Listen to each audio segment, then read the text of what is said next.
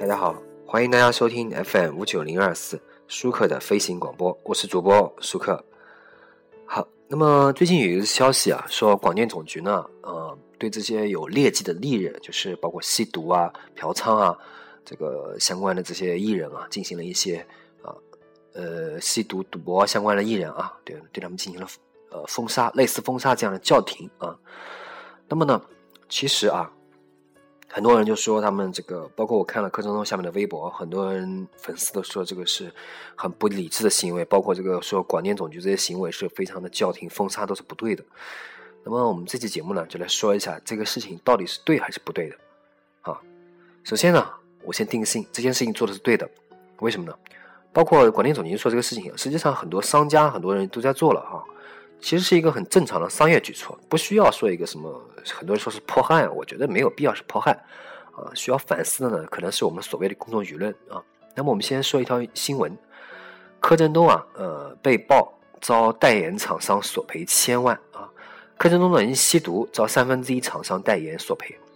九月十三号，香港媒某企报道称，柯震东爆出吸毒新闻。吸毒丑闻之后呢，他的形象大为受损，代言了十九个品牌广告呢纷纷下架。目前厂商呢分成三个派别，三分之一的厂商呢广告下架，要求退还全额代言费并索赔；三分之一的厂商呢仍然观望，广告不再宣传但没撤光；剩下三分之一的厂商呢因合约已到期或期满不需赔偿。目前呢，按照三分之一厂商所要求的赔偿啊，按照三分之一厂商要求的赔偿呢，柯震东与经纪公司啊初步预计了。以退还全额代言费的这个方式来偿还，全额呢超过五千万新台币，大约约合于一千万人民币。而如果观望了，厂商也要求索赔，那么赔偿金额呢将是一个天文数字啊。那么房祖名、李代沫等均命令均命令这个面临这个巨额赔款。实际上呢，面临索赔的呢不仅是柯震东，卷入吸毒事件的多位艺人都将面临代言厂商的巨额索赔。李代沫呢所代言的电子产品、汽车和电商呢，已经把他形象全部撤掉。虽然没有公开表示索赔事宜呢，但退还代言费用是必然的，还可能面临赔款。另外呢，和柯震东一同吸毒呢，并且至今仍然被刑拘的房祖名呢，已经确认赔偿电视台五百万人民币的通告费，而后续的其他赔偿仍在商讨中。呃，艳照门众星的这个，包括伊能静啊，都曾遭遇过索赔。明星一旦出现丑闻呢，都会自毁前途。钱是这个有钱的钱啊，其中卷入艳照门的陈冠希、阿娇和张柏芝近年来遭受索赔最多的一次啊。陈冠希当年遭过五个厂商索赔，金额超过千万港币。阿娇当时呢以少女形象出道，艳照门呢令其形象大损，失去了全部少女系系列这个品牌的代言。而另外一位女主角张柏芝更是被一家内地厂商告上法庭，在艳照门发生两年后，还向其索赔超过四千万人民币损失。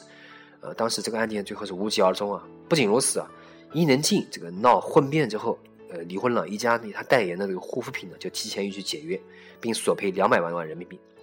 事情很简单啊，这些艺人呢，因为自己的行为，公众形象受损了，对不对？那么从前的代言广告也赔钱，以后代言数量呢也会大幅度减少，厂商不会再找他们拍广告，怕形象受损。电视台呢也不敢请这些明星出公告，原因也是形象问题，这不是歧视啊。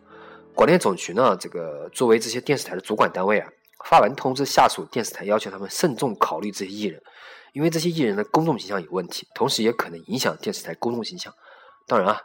电视台公众形象在我心里其实也挺差的，但是广电总局这样的行为啊，其实是合理的